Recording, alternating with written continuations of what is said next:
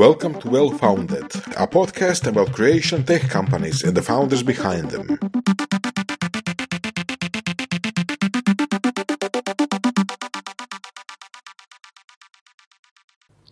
Danas su s nama Davar Runje i Heidi Čenan i pričamo o ERT-u. E sad, za početak, šta je ERT? šta znači riječ ili što je. pa počnemo toga što znači riječ, pa ćemo što je. Znači, ako se svi pitaju šta je, jer misle da to znači AI nešto ili kako se Davor zafrkava AI retweeted. ERT kao riječ zaista ima značenje da potiče originalno iz škotskog jezika. Opa. Za vas koji ne znate škotski. Škotski, tako je. Za onih malo ljudi koji ne zna škotski, da. Navodno se koristi u engleskom jeziku, iako ono, po dictionary.com a, doslovni prijevod je igla od kompasa, a onako mm. preneseno značenje je voditi, navigirati, tako da eto mi navigiramo ljude kroz svijet umjetne inteligencije. A, a sasvim slučajno ima AI u sebi. sasvim slučajno, da, da. Mislim da je sljedeći veliki startup servis za izmišljanje imena za, za startupe. Ako trebaš, samo mu kažeš, ne znam, koje slova moraju biti unutra i kojim redoslijedom i ono, znaš, ono, bira između svih riječi, svih jezika, hilija, ne je bitno šta, ono, evo. E, da, da, i onda još da nađe domenu koja je slobodna jer ovo je bio jackpot. AI domena je bila slobodna. Imamo tome priču, ali dobro, ok. Možda nije primjereno, jel, jel ću psovati nekoga. Dobro. I dakle, vi navigirate koga, čemu i gdje. Dobro, hoćeš ti preuzeti taj dio? Naravno. A, pa, mi smo što se zove ono deep tech startup, znači nama je prvenstveni fokus ovoga tehnologija i to onak, tehnologija duboki. A, mi smo na, malo smo, ono, trebalo neko vrijeme da uđemo u materiju, strojno učenje, umjetnu inteligenciju i tako dalje, prije nego što kažemo ovo je ono na što se mi želimo kladiti. I sad onda kad smo to gledali, recimo, nekakav ono, computer vision je bio onak što se, što se percepcije tiče, smatram riješen. Znači ono, da li je nešto na slici, da li nešto nije, generiranje slika, videa, sve se nekako vidjelo gdje to se skupa ide, nekako smatralo se akademski gledano riješeno, onda došlo, ok, sad će doći ona aplikacija, aplikacija, ali znamo kako se to radi, ko ima više novaca, bit će najbolji. Nije teško pogoditi da takvim apima dominira Google, Microsoft, Facebook, ove ali ono, zna se da će to veliki dečki uzeti sebi. A, drugo veliko polje bilo je ono NLP, jezik. uh I tu je zapravo bilo dosta zanimljivo.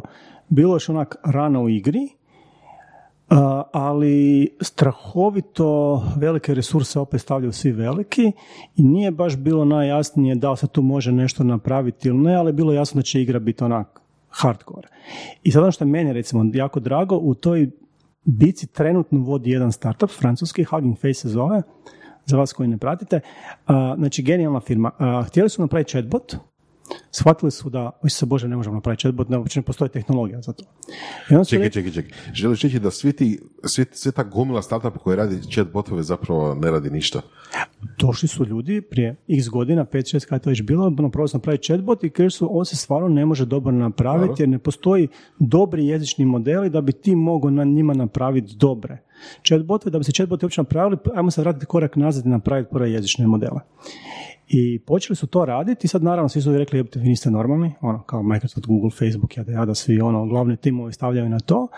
Uh, likovi su dobili nekoliko investicija, malo po malo, cijelo vrijeme im je moto bilo mi nemamo biznis modela pa, nemamo, pa ne moramo trošiti vrijeme na, na customer jer ih nemamo, nego ajmo mi napraviti ono dobru tehnologiju za rađenje ono uh, jezičnih modela, s tim da čak i ne radimo toliko nekakvo istraživanje, nego samo gledamo najbolje prakse, inkorporiramo, ne pušamo pre najbolji software.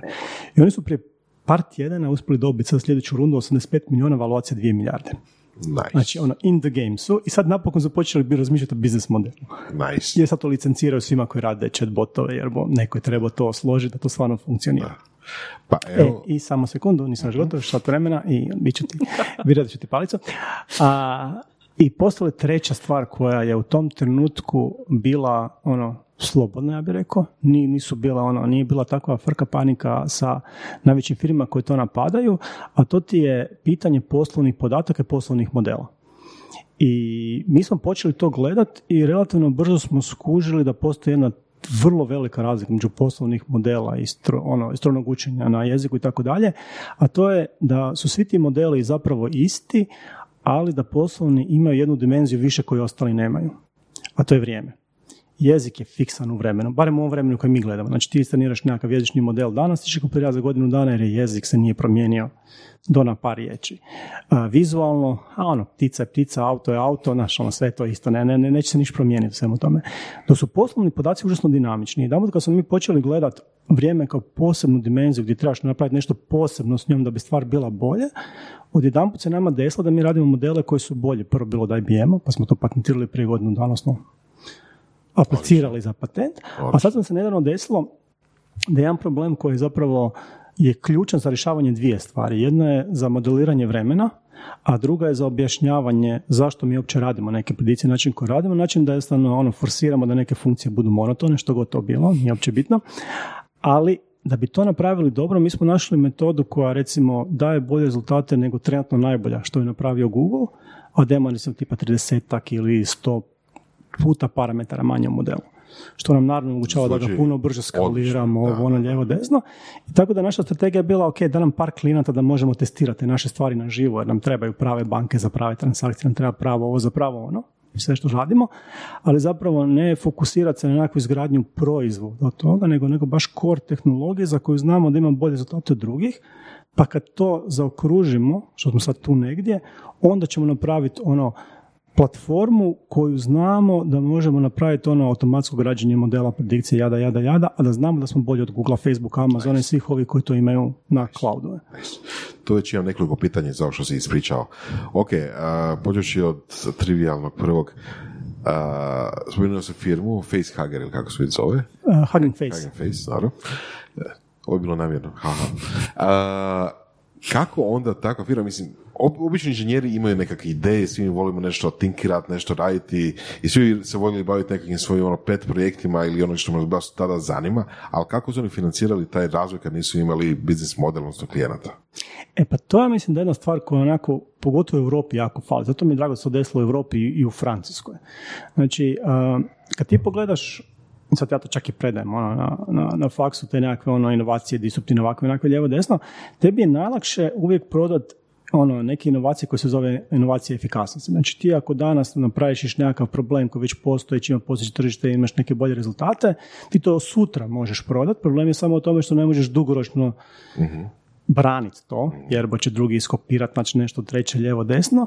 I ti zapravo takvi startupi vrlo brzo i lagano dobivaju novac, zato što imaju super kratkoročne rezultate, ali dugoročno su osuđeni na propast, što naravno niko ne vidi jer ne razumije povijest tehnologije. A, s druge strane imaš stvari koje stvarno ne znam, poboljšavaju kvalitetu, one se malo dulje ovoga drže, njih je, njih je malo teže investirati, ali obično budu akvizirani ili propadnu. I imaš ove treće koje zapravo iz ničega zapravo nastaje. Znači oni su došli i rekli su mi ćemo napraviti procesiranje jezika ono puno dostupnije svima kroz naš jednostavan software app, evo da se svima tamo, ali on na početku ne može imati prihoda jer njegov tržište ne postoji se tek se treba napraviti. I u Americi to nije problem. Znači ti u Americi dođeš i pokažeš neku žicu za tehnologiju, Silicon Valley, neko će se kladiti, znači miliju, dva, tri, nema veze, idemo, idemo peglaj, peglaj, peglaj, peglaj. I od takvih stvari mnoge propadnu, lovi koji uspiju, brate, to zakucavaju, znači ovo je. A u Europi ta kultura ne postoji. Još uvijek nije postojala. To mi je bilo super drago što je ta firma bila onak malo probila led. Znači, dođem ti na pić i kažem ja nemam klijenata, ja ne tražim klijente i nemam pojma ko će mi klijenti biti, nego slušaj ti mene, e, daj ti vidi kako ja dobro slažem moje modele i tam pokazuje nekakav ono, nego API neki. I neko kaže, pa da, fakat, evo ti dvije milijuna, evo ti tri, ono. Evo, ajde to napravi pa što će se desiti. Mhm. Ali zapravo takve, ono, kad skužiš da su dobri ljudi iza toga, da postoje stvarno ono, tehnička sposobnost ono, da se isporuči, mhm, mhm, to je dobar tiket za hlađenje. I ko to kruži, ko je to razumio, taj je to gurno. Mislim da e, ključna stvar je bila da je Francuska htjela na neki način sudjelovati u toj AI revoluciji, no, radili su se te neki inkubatori lijevo desno, jednostavno ono, bio neki budžet koji mora biti uložen u nešto, vjerojatno. I onda je to došlo njima. Ali rezultati kažem, znači to je ono Unicorn, to je firma koja je pocijenjena 2 milijarde od prije neki tjedan, a sad su počeli tek prodavati i prihodi su im vjerojatno neki ono smiješni. Da. Ali doći će to, to, to na svoje. Mislim, ta priča je odlična, ta priča je zapravo inspirativna za sve one koji zapravo imaju žicu i, i lako im je, ili barem uživaju u tome da rade duboke neke matematičke stvari, stvari koje niko drugi ne razumije, ali koje ipak će doći na svoje u smislu da imat će proizvod na kraju duge, jeli, na kraju putovanja. Da, e, mogu samo nešto malo digresiti, znači šta je meni bilo zanimljivo kod toga, znači ovo, ovo je, bio sam ti pre par godina u Indiji na nekakvom fintech festivalu i došao neki legendarni angel investitor koji uspije pogoditi nekoliko unikorna. I ovoga, je bio na stage, bio malo emotivan i tako dalje, kako se skupa uspjelo i sad ono kao pitanje bilo, pa dobro, kak ti pogodiš nekoliko unikorna? Ono kao, kako? I on rekao, pa imam nekoliko... Uložio u tisuću malih. Kaže, ma svi oni ulažu u tisuće malih. A on kaže, ali imam nekoliko jednostavnih pravila. Prvo, ne, ono, ne ulažem u nešto što razumijem. Zanimljivo. Znači, Zanimljivo. ovi su mi ispričali, sve mi je bilo jasno, a je just move on. Znači, on nema veze. Druga stvar, gleda da osjeti da postoji neka tehnologija iza toga, da, da vidi da postoji razlog što te ne razumije, zato što je to nešto što je neko ono, radi novo. I nakon toga kaže, a gle, procijenim ljude, ako mi se čini da su ok, gle, ja im dam, pa šta bude, bude. Lik je nekoliko unikorna uspio pogoditi sa investicijama od 10.000 dolara koji ono kasnije naravno prati, pa se ono, pa zaradi sumanute količine novaca, ali ta, ta potreba onoga ko daje novac da razumije ga zapravo strahovito ograničava. Jer se najbolje prilike zapravo ono kriju iz onoga što se ne razumije, u smislu, kao nisam razumio kako to oni rade, pa šta te briga, ono? Kao hugging face, ono, kako oni rade, šta te briga, ono? Kao kako će to postati model? Pa šta te briga? Znaš, ono, gledaj, ljudi isporučuju. Da. I dokle god postoji ta neka tehnologija koja onak isporučuje, ono, rezultati su tu, bolji su od svega ostaloga. Pa prije ili kasnije će doći neko, ono, pa će to skinuti sa GitHuba i reći, gle, meni ovo treba, pa će to koristiti, pa će jedan put imati tržište svih ono chatbotova ikada. Pa će umjesto Microsoft Clouda koristiti njihove modele. Da. I on to će neko naplatiti u nekom trenutku. Drugo pitanje koje sam imao iz tvoje objašnjenja šta ERT radi, a, spomenuli su modele, spomenuli su poslovne podatke, spomenuli su vrijeme kao dimenziju. A, jel možeš malo objasniti što onda, što, koji, koji koristi imaju firme koji koriste vaš proizvod za sebe? Da li vi modelirate prošlost pa kažete ok, ovo se dogodilo zbog toga u vremenu ili je tako komponenta vremenska prema budućnosti okrenuta pa predviđate što O, se sad, si, sad, si, sad si lagano na pipo problem koji se mi svi pravimo da ne vidimo. A, znači, ovoga, pod to područje neko zove se kao data science, kao sve znanstvenici, znanstvenici do znanstvenika, ono, s tri razreda srednje škole, a oni znanstvenike. I a, postoji nekakve ono opće poznate stvari. Naprimjer, recimo, ako si imao skup podataka koji su, ne znam, samo auti, ti nećeš koristiti taj model da bi napravio predikcije na motorima jer bo, trenirao si na autima, ovo su motori, to nisu iste stvari, gle, ovo ima četiri kotača, ovo ima dvije, drugačijih ljudi drže, prodaju kuzik, ono, kao to nisu, to su proizvoda. I, a, e, a mi se pravimo blesavi kad je vrijeme u pitanju. Znači, mi uvijek uzimamo podatke iz prošlosti, ali ne radimo predikcije u prošlosti, zato što znamo što se desilo. Pogledaš u bazu, što ti model za to, kao nisi glup je. A s druge strane, ne treniramo s podacima u budućnosti, jer još uvijek ih nemamo. Tako da mi ovdje koristimo automobile da bi radili model iz prošlosti, a predviđamo na budućnosti za koje nemamo nijedan jedini podatak. I svi se pravi blesavi, uopće ne vide kao taj problem. Svi govore data shift ovo, ono, osim, osim kad je vrijeme u pitanju. Onda sve sam pravimo da to za vrijeme, kao ta dimenzija je drugačija, za nju se možemo praviti blesavi. Ali dobro, imate neki backtesting, jel tako? Možete reći, ok, do nekog vremena ste bili precizni, pa onda je... Mi možemo, zato što mi pazimo o tome, ali struka kao struka se time ne bavi, jer je to problem koji je težak, pa onda najbolje se ga ignorira. Najbolje ga dati nego drugo. Znači, najbolje reći kao, ajmo se pravi da ova dimenzija ne postoji. A jedan kad ti kreneš pra- reći ova dimenzija postoji, beskonačno tehničkih problema, koji čak i nema nekako nužno komplicirana rješenja, ali jedan put, ono, tehničke stvari postaju kompliciranije, ali daju se riješiti. Kad jedan put riješiš te tehnikalije, pa jedan put dobijaš modele koji radi puno točnije, kad ih stvarno pustiš u praksu. Znači, mi imamo prakse tipa, uh, ne znam, mi prozujemo kroz sve transakcije kreditnih kartica svih mogućih korisnika i tako dalje, predvidimo šta će oni potrošiti novac sljedeći mjesec i na osnovu toga pogađamo kome treba, kome ne treba zvati da bi kad se dalo kredit. I kad se nazove, proda se puno više kredita nego inače. Da, da, Sa da. klasičnim modelima, ti koji se pravi blesavi. I sad, koja je fora sa vremenom? Znači, tipa, a, postoji vrijeme prije i poslije nego što je Volt došao u Hrvatsku. I ne bi vjerovao, potrošnja u restoranima prije i poslije je potpuno drugačija. Ako ti izignoriraš da postoji ta točka u vremenu gdje je Volt došao jedan put, on je ušao u sve transakcije, a prije nije, imat ćeš rezultate. Znači, mi se svi samo pravimo da postoje prosječne stvari i pogađamo prosječne. Ali Volt postoji. Druga stvar, postoje restorani koji su propali. Gle, Ako ne paziš na to, tvoj model će dati vjerojatnost da se u tom restoranu potroše pare i sve ovo, znači sulude stvari jednostavno. Tako da jedanput kreneš paziti o tome, to modelirati kako spada, jedanput dobiješ puno, puno točnije rješenja koje su toliko očigledno za napraviti, ali jednostavno svi se pravi da to ne postoje, jer mm tako su nas učili, valjda šta znam. Ti si, koliko znam, uh, jako entuzijastičan i zaslužan za veliki dio toga što ako ne i sve. Koji je tvoj idealni? A, nisi, sa, tehničke, sa tehničke algoritamske strane, taj dio. Je, hajde, nijedan algoritm sad nije napisala. Istina, istina. Niti, niti neću.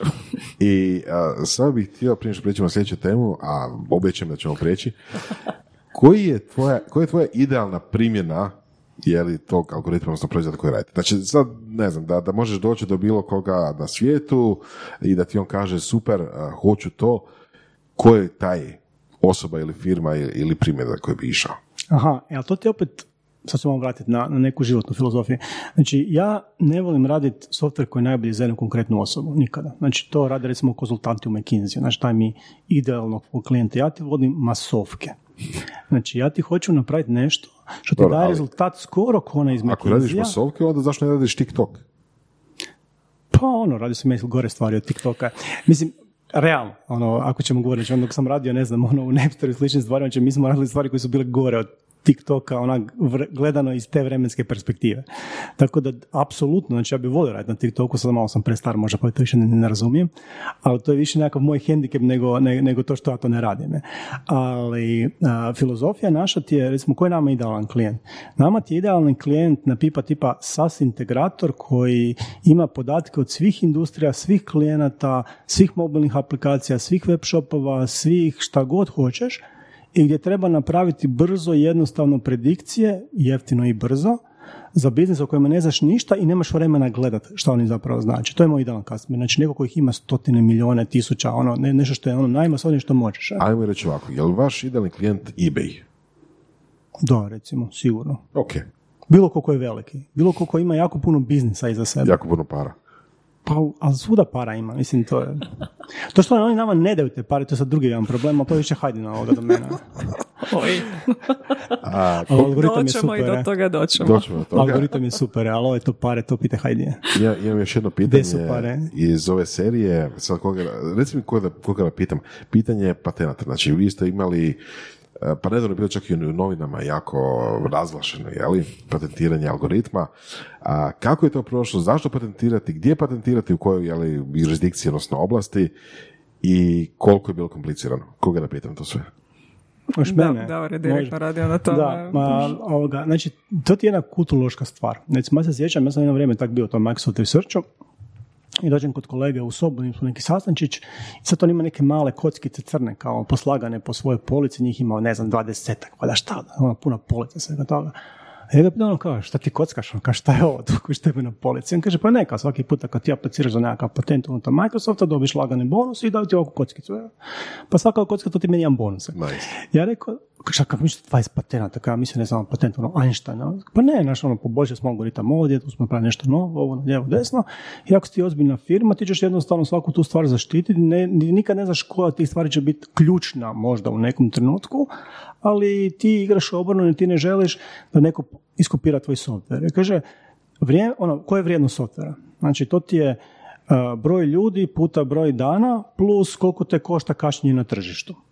I sad to ti je taj broj. Sad kad ti pogledaš softver koji nije zaštićen kroz takve neke mehanizme, znaš, to ti uvijek ono, uzmi 10 ljudi, uzmi 30 dana ili da. mjeseci ili koliko već čega, iskopirat će ga, napravit će isto takave.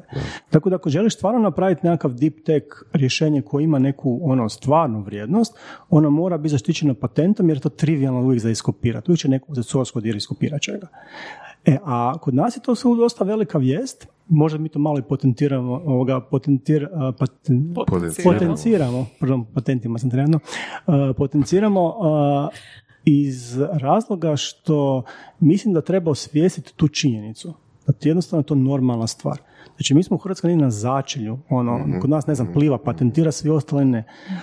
Zato što kao ono uopće kao, kao vidiš patent. Nemate ja. tradicije. Nema te tradicije, nema uopće svijesti da tako nešto bitno. Znači ti kad pričaš s nekim investitorima vani, Da, da. ti si neki deep tech rješenje, pa neće te niko pitati ono koliko, tebi, koliko treba vremena da se ovo iskopira, nego kao da li postoji zaštita od kopiranja. Da, da, da. Jer inače je Investitori to pitaju, čak i EU fondovi to pitaju isto. Da. E sad, to je sad sljedeće potpitanje. Postoji velika razlika između toga softverskih patenata, je li u Europi i u Americi.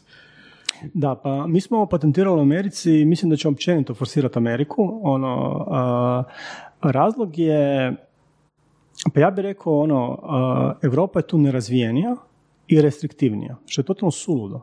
Jer šta tebi zapravo, zašto čemu će služe patenti? Patent služi da ti od, napravi ekonomsku polugu zbog koje se isplati ulagati u razvoj, jer onaj ko uloži u razvoj stvarno nešto otkrije, taj onda ima 25 godina monopol da to jednostavno ono financijski iskoristi.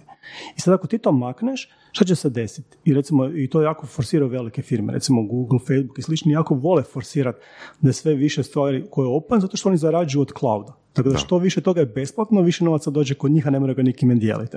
I teže ući u neku, ono, pre, preskočiti te barijere. A zapravo patenti su ono što omogućuje malim firmama da zapravo uh, konkuriraju velikima na tržištu ako su u nekom segmentu pametniji. Znači, negdje smo uložili, našli smo nešto bolje, sad vi morate doći nama, a ne mogu, neć, nećete se boriti sa mnom sa masome.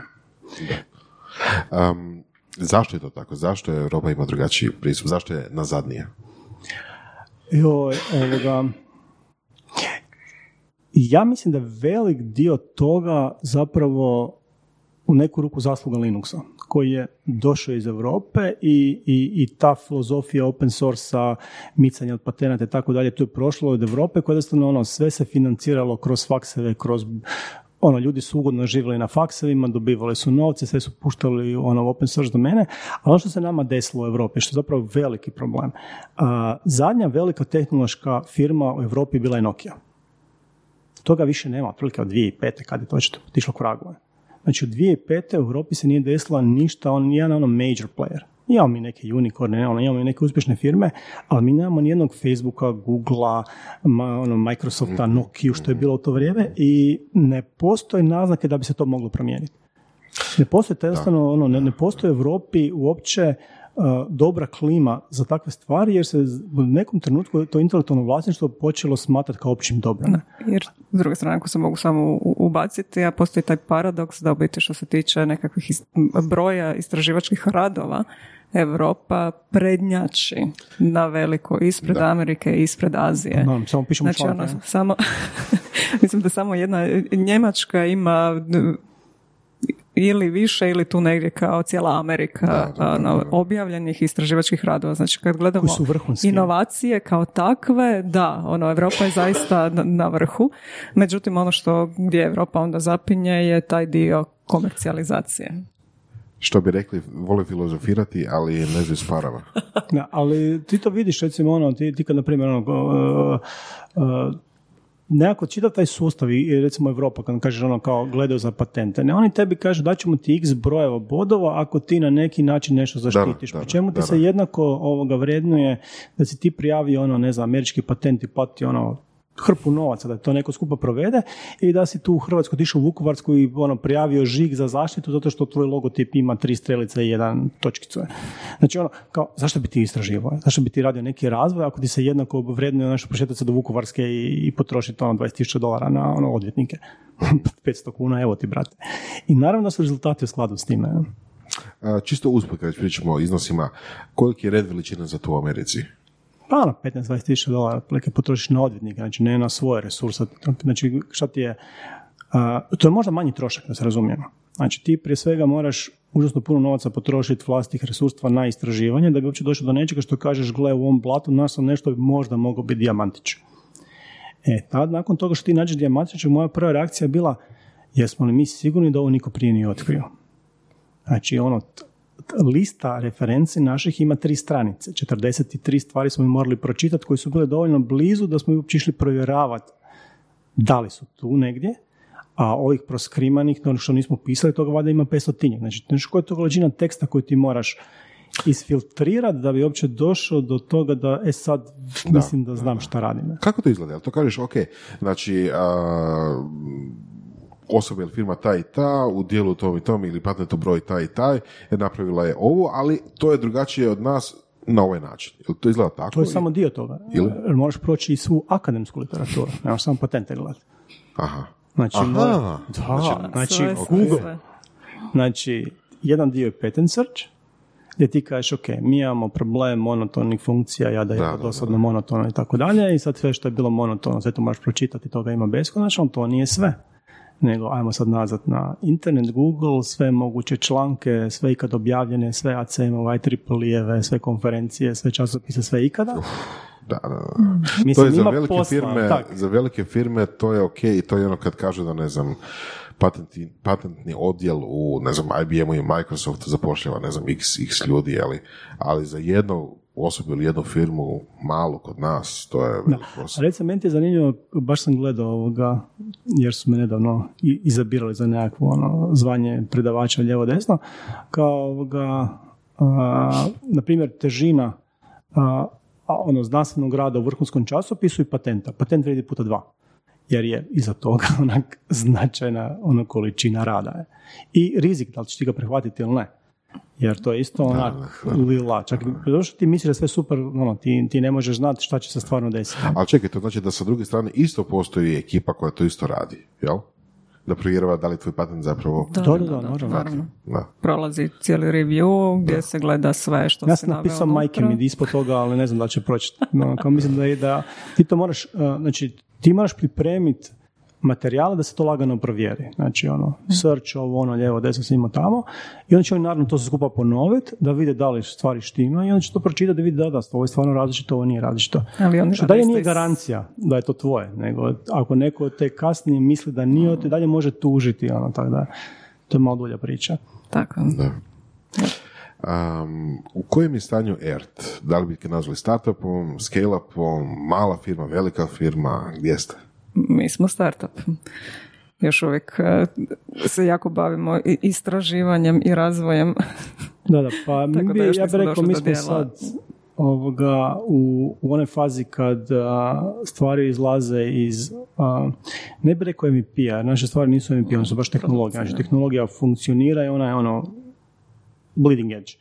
Nego kako od tehnologije napraviti produkt i s time da ono recimo jedna specifičnost nekako deep tech startupa. U deep tech startupu najčešće je trivialno, očigledno da ako tehnologija radi za to postoji tržište. Za razliku od mnogih drugih stvari gdje se kaže, gle, mi ne znamo da li postoji tržište, ali nije teško izgraditi pa ćemo vidjeti. Tako da recimo kad imaš ove neke MVP stvari, ajmo na, zašusat neku ono žbuka aplikaciju pa će to funkcionirati, pa ako stvarno ljudi na to reagiraju, to pravi kako spada.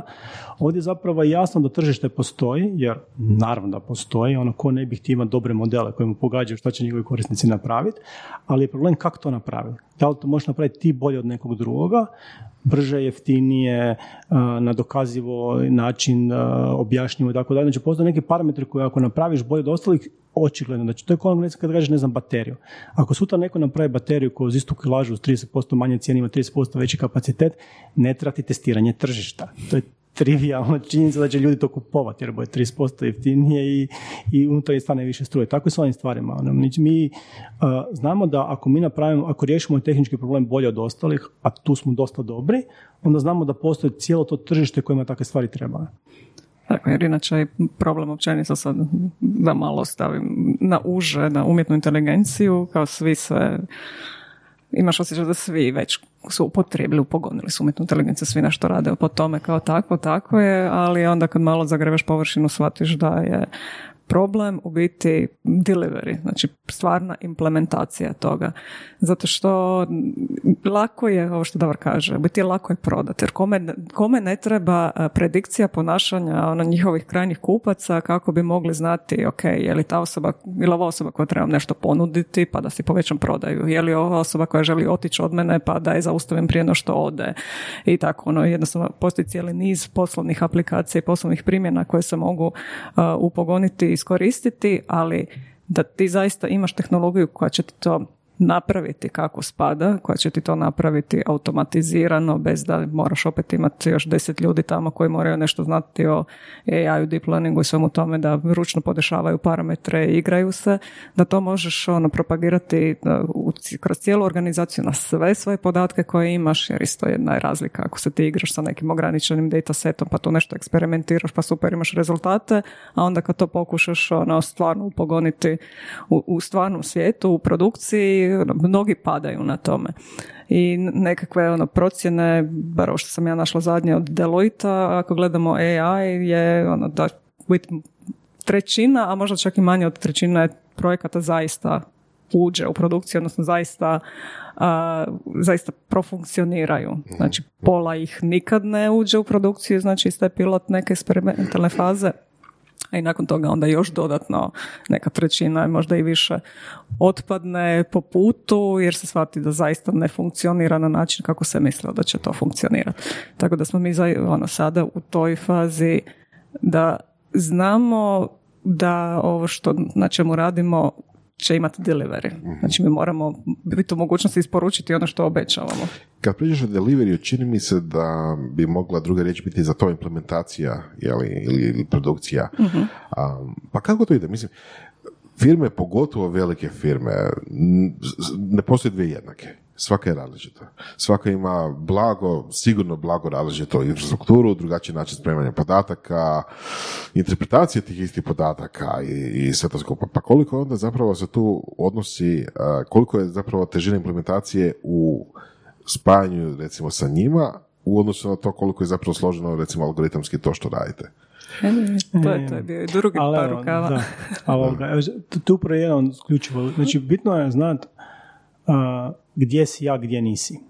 I ono što mi zapravo radimo, mi kažemo, gledaj, vi znate vaše baze, podatke, data lekove, orakle, šta već imate, Bog te pita šta puno bolje od nas, mi od vas očekujemo da nam podaci budu dostupni kroz nekakvu bazu, kroz nekakav view na ovakav ovakav način i vi ćete nama tu tablicu koju ćete izgenerirati, objasniti tako da mi kažete ovaj field mi je ono timestamp, ovo tu mi je ne znam ID od korisnika, ovo ID od nekakvog subjekta, ovo ostale stvari da im mašina nek sama skuži šta je. I tada mi podijelimo zapravo implementaciju na dio koji oni znaju sami napraviti bez da razumiju nekakav data science, AI, šta ti ja znam. A onda mi preuzemo i kažemo mi sad automatiziramo kako iz toga izvući sve što se može izvući, napraviti predikcije, gurnuti ih nazad u tu istu bazu, jer si mi ti upravo rekao, gle, gurni mi rezultate u ovu tablicu, sa ovim tu parametrima i dalje ću ja pičite. I kad se na taj način sfaktorizira ono što znam ja bolje, a šta znaš ti bolje, to je ono onako, jako je low friction koliko toga bilo. U nekoj budućnosti, jeli, kad bude velika firma, jer kad bude veliki volumen klijenata i svega, koliko otprilike misliš da bi bilo napora, ajmo reći ovako, koliko recimo inženjera bi trebalo raditi u postupcima na tom spajanju, a koliko baš recimo, recimo dio ili nečem što je malo intelektualnije od toga? Pa, mislim, meni je politika ti ono core team je ono tim. Znači, ono, do sedam ljudi uvijek. To je ono jezgra. Ovakve tekste. To znači da ne bi htio na... Sa naše strane. Naše ili sa, sa, vaše, sa vaše. Da li bi recimo, ok, da li zamišljaš firmu, da li zamišljate firmu kao firmu od sto ljudi? Pa to se lako desi. Ali smo, nešto je meni zanimljiva stvar. Evo, to sam baš jednom pričao, pa mi je bilo ovoga, jako, slično bilo pitanje, pa sličan bio odgovor. Zagrebačka burza nekada, davno prije nego što su mhm. prešli na neko švedsko rješenje. Uh, znaš koliko ljudi napisalo backend i frontend Zagrebačke burze? Nemam blagi. Dvojica. Vjerujem. Mislim, koliko ima firmi u Hrvatskoj, to može i, ne znam, jedan ferovac. Ne, ne, ali znači ono, kao, ono, čitavu burzu, čitav backend, čitavu komunikaciju s klijentima lijevo desno, to je ono, Rukovljanin i Rozencvek sami natipkali, s tim da je Rozencvek, ono, moj bivši mentor ovoga, i, i profesor, i moj profesorski posao, pa i obitelji, svaka ti nekih stvari što su ga, ono, nije baš mogu biti tamo cijeli dan. A, i kada su uh, kupili neko švedsko rješenje su se htjeli bolje integrirati sa ne znam britanskom burzom ovo ono lijevo desno onda su kupili rješenje na kojem radilo sto ljudi. Mm. zašto? Dvoje ljudi može napisati a tu ti treba sto? Zato što za kor nekakav je dovoljno dvojica koji znaju šta rade. I tamo vjerojatno isto ne postoji puno više ljudi koji rade core, ono engine, kako funkcioniraju, ne znam, ono bitovi, jaskovi, narudžbe i tako dalje, a onda imaš to ljudi koji se povezuju sa svim živim mrtvima.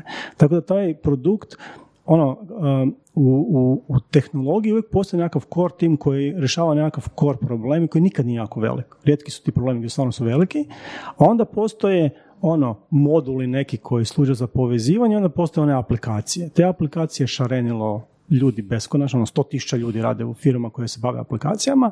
Kad imaš produkte, to su već ono stotine tisuća, ali ono tu negdje staju, a core timovi su ti ono mali, to govoriš o 10-20 ljudi, zavisi kakva je firma, ali ono, core mora biti mali jer core mora funkcionirati i biti skalabilan. mm Ti nemaš napraviti skalabilan rješenje s puno ljudi. To će biti kaos neki.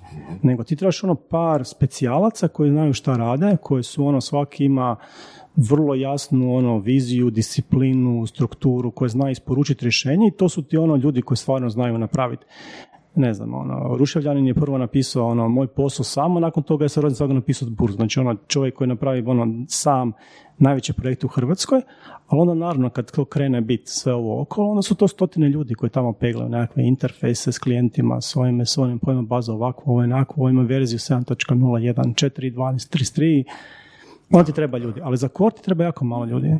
Pa, to mi je jasno, taj dio sasvim jasan. Čisto me zanimalo kao vizija firme, vizija budućnosti.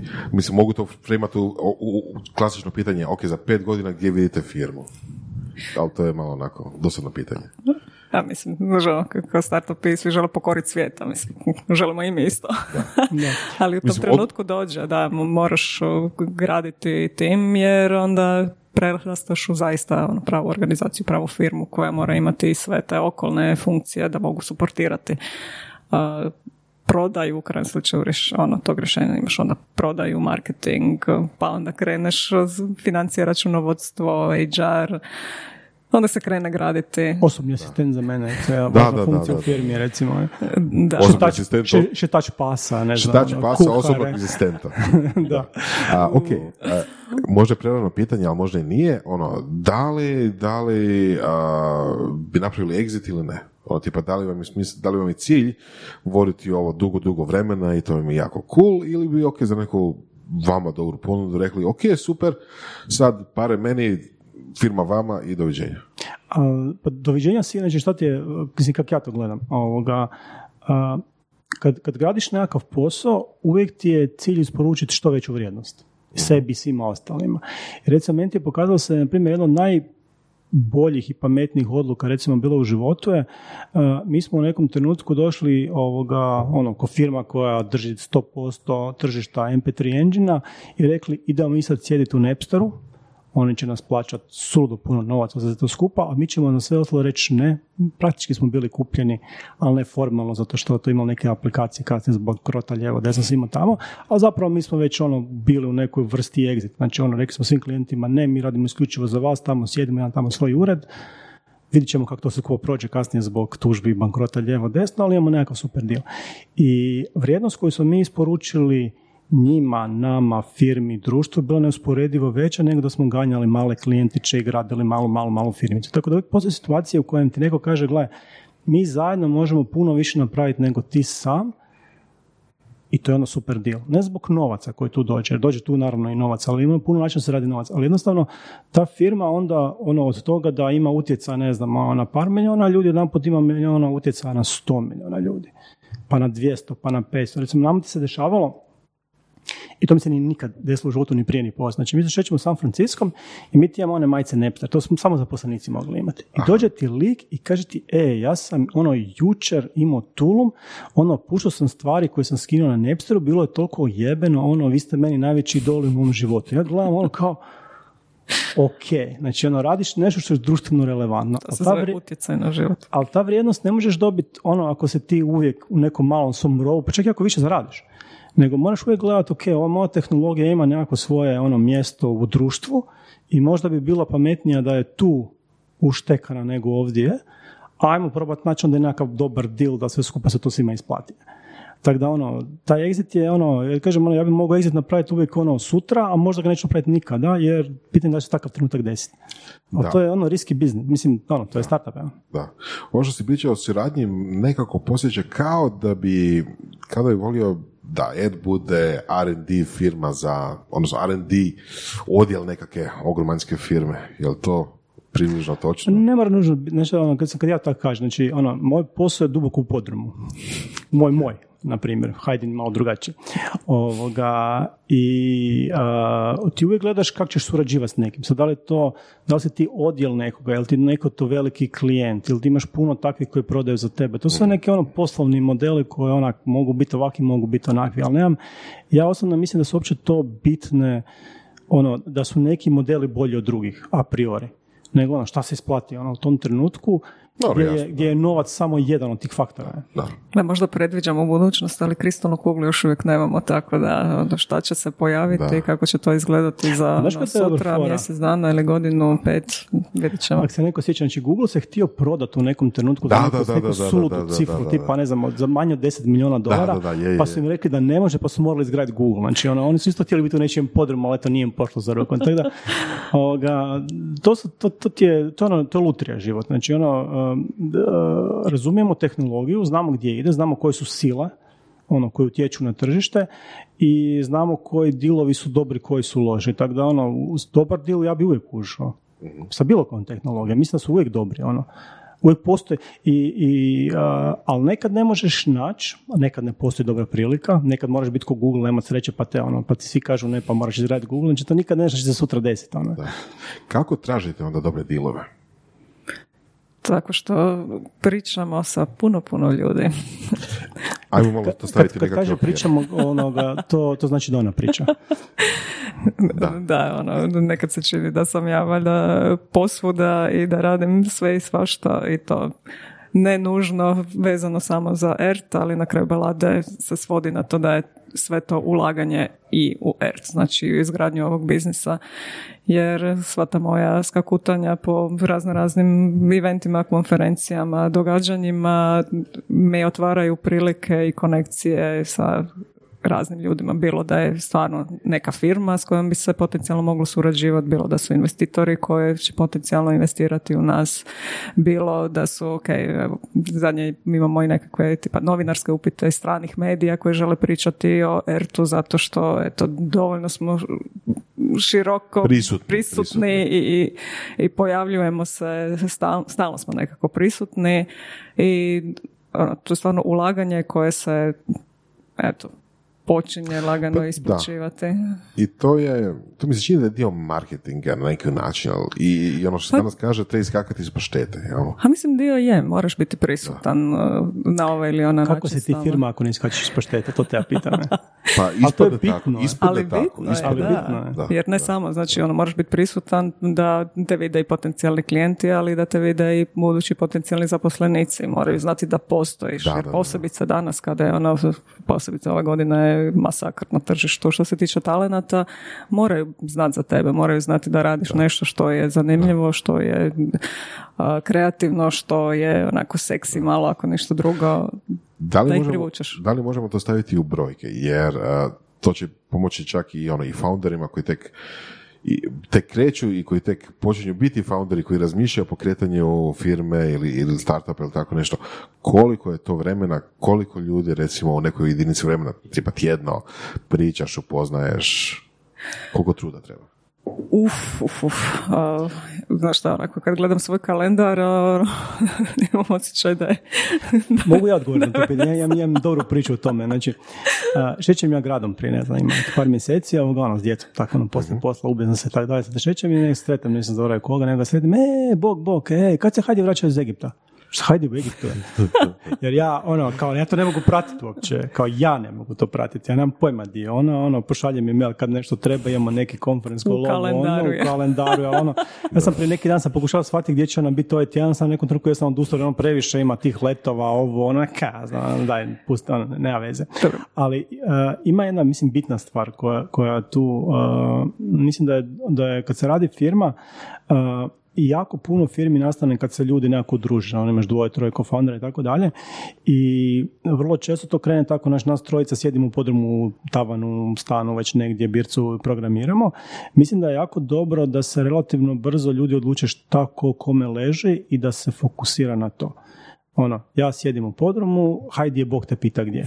I to je puno bolje rješenje nego da nas dvoje sjedimo pola u podrumu, pola smo Bog te pita gdje, jer ono stvari moraju funkcionirati ono tehnički u kući, to zahtijeva svakodnevno mm-hmm. kod review, koordinacije, objašnjavanja, vođenje, ono, to, to je full time posao samo takav.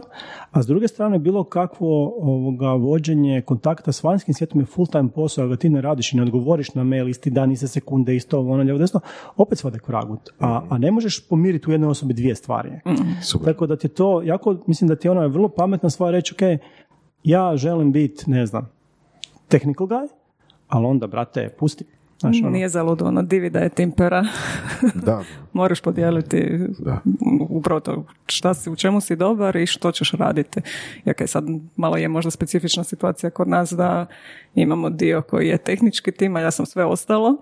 Tako da kad gledamo tu postotak vremena i sve, jedan dio ide baš i na operativno vođenje firme, ima tu neke administracije, birokracije koju treba odraditi, papirologije kao takve, a ostalo je onda većinu, većinu vremena zaista business development bih ga nazvala, ali na svim razinama. Pa ne bih čak rekao da je to specifično za vas, da je to rijedak slučaj, ali u IT-u barem, a mislim tehničkim znanostima, mislim teško mogu zamisliti nekog ajmo reći, ajmo, ne, ajmo, ajmo kemičar reći, da sad neko odličan kemičar i sad voli biti u laboratoriju, a istovremeno, ne znam, ono, voli ići ono u Egipat, ono, svako malo teško bi zamislio takvu situaciju. Hoću reći, ja bi mogao da mislim da Egipat, ali ono to, to, ne bi, ne bi se bunio. To je dosta često, jel? pa, pa je, ali ok, možda no, no, sa tehnološkim firmama... Ili bi trebalo biti često. Tako Ili bi trebalo, biti, trebalo ali ja mislim da često. vrlo često konflikti unutar firmi počinju kad se postavi pitanje, znači tu ima pitanje i ega. Znači ja ne želim biti CEO svoje firme. Ne želim, zašto? Je, moja, moja snaga je negdje drugdje i onda je to trošenje resursa. Sad ja imam titulu koja je lošija. Ne, znači ono kao... Ono. Pa da, bez veze u Znam, da. naravno da jesu, ali uh, ego je, znaš, triki stvari. Da. Pogotovo, ja sam to često znao više. Ok, ajmo onda ovako. Isto pitanje. Ne, ne, ne, slično pitanje. A, da li bi radi išao u startup sa nekim, ono, baš prijateljem, friendom, ono, pijete svaki tjedan, ili bi rekao, ok, ajmo tražiti nekog poslovnog partnera, nećemo se nikad zapit, a, ili prijako rijetko, ali će nam poslovni odnos biti ono na papiru, crno-bijelo, šta piše, to je to. Uh, triki pitanje. Uh, jako triki pitanje. Riješi iskustva? A, pa, znaš kako, to, znaš kako ja to gledam? Ti? A mislim, ja imam fakat puno iskustva. on, on ima više iskustva ja u iskustva osnivanju sa, firmi. Sa, sa brako Pitam zato što ni meni nije sasvim jasno. Jel? Ono, imao sam ja svašta tu po pitanju. Znaš što ti ja mislim? Gled, to ti je vrlo intenzivan odnos. Uh-huh. Užasno intenzivan. Uh-huh. Znači, ljudi ga često ono, poisto vječu s nekim brakom i tako dalje, jer je, on to je vrlo značajan komitment vremena, odnosa i tako dalje. Više vidiš tu osobe nego... Strahovito zahtjeva vremena i tako dalje. I također ne, nemate neko dijete, nego imate neku firmu koja je vaše, ono, dakle, da ima puno tih nekakvih sličnosti i jako puno rizika kao i brakovi. Znači, 50% njih završi sa razom, znači to nije slučajno stvar još, danas. Još gore, mislim, ono, dijete može nešto samo napraviti, firma ne može sama ništa napraviti bez tebe. Na navodno može, ali to što nismo vidjeli. U kasnim nekim fazama možda. možda.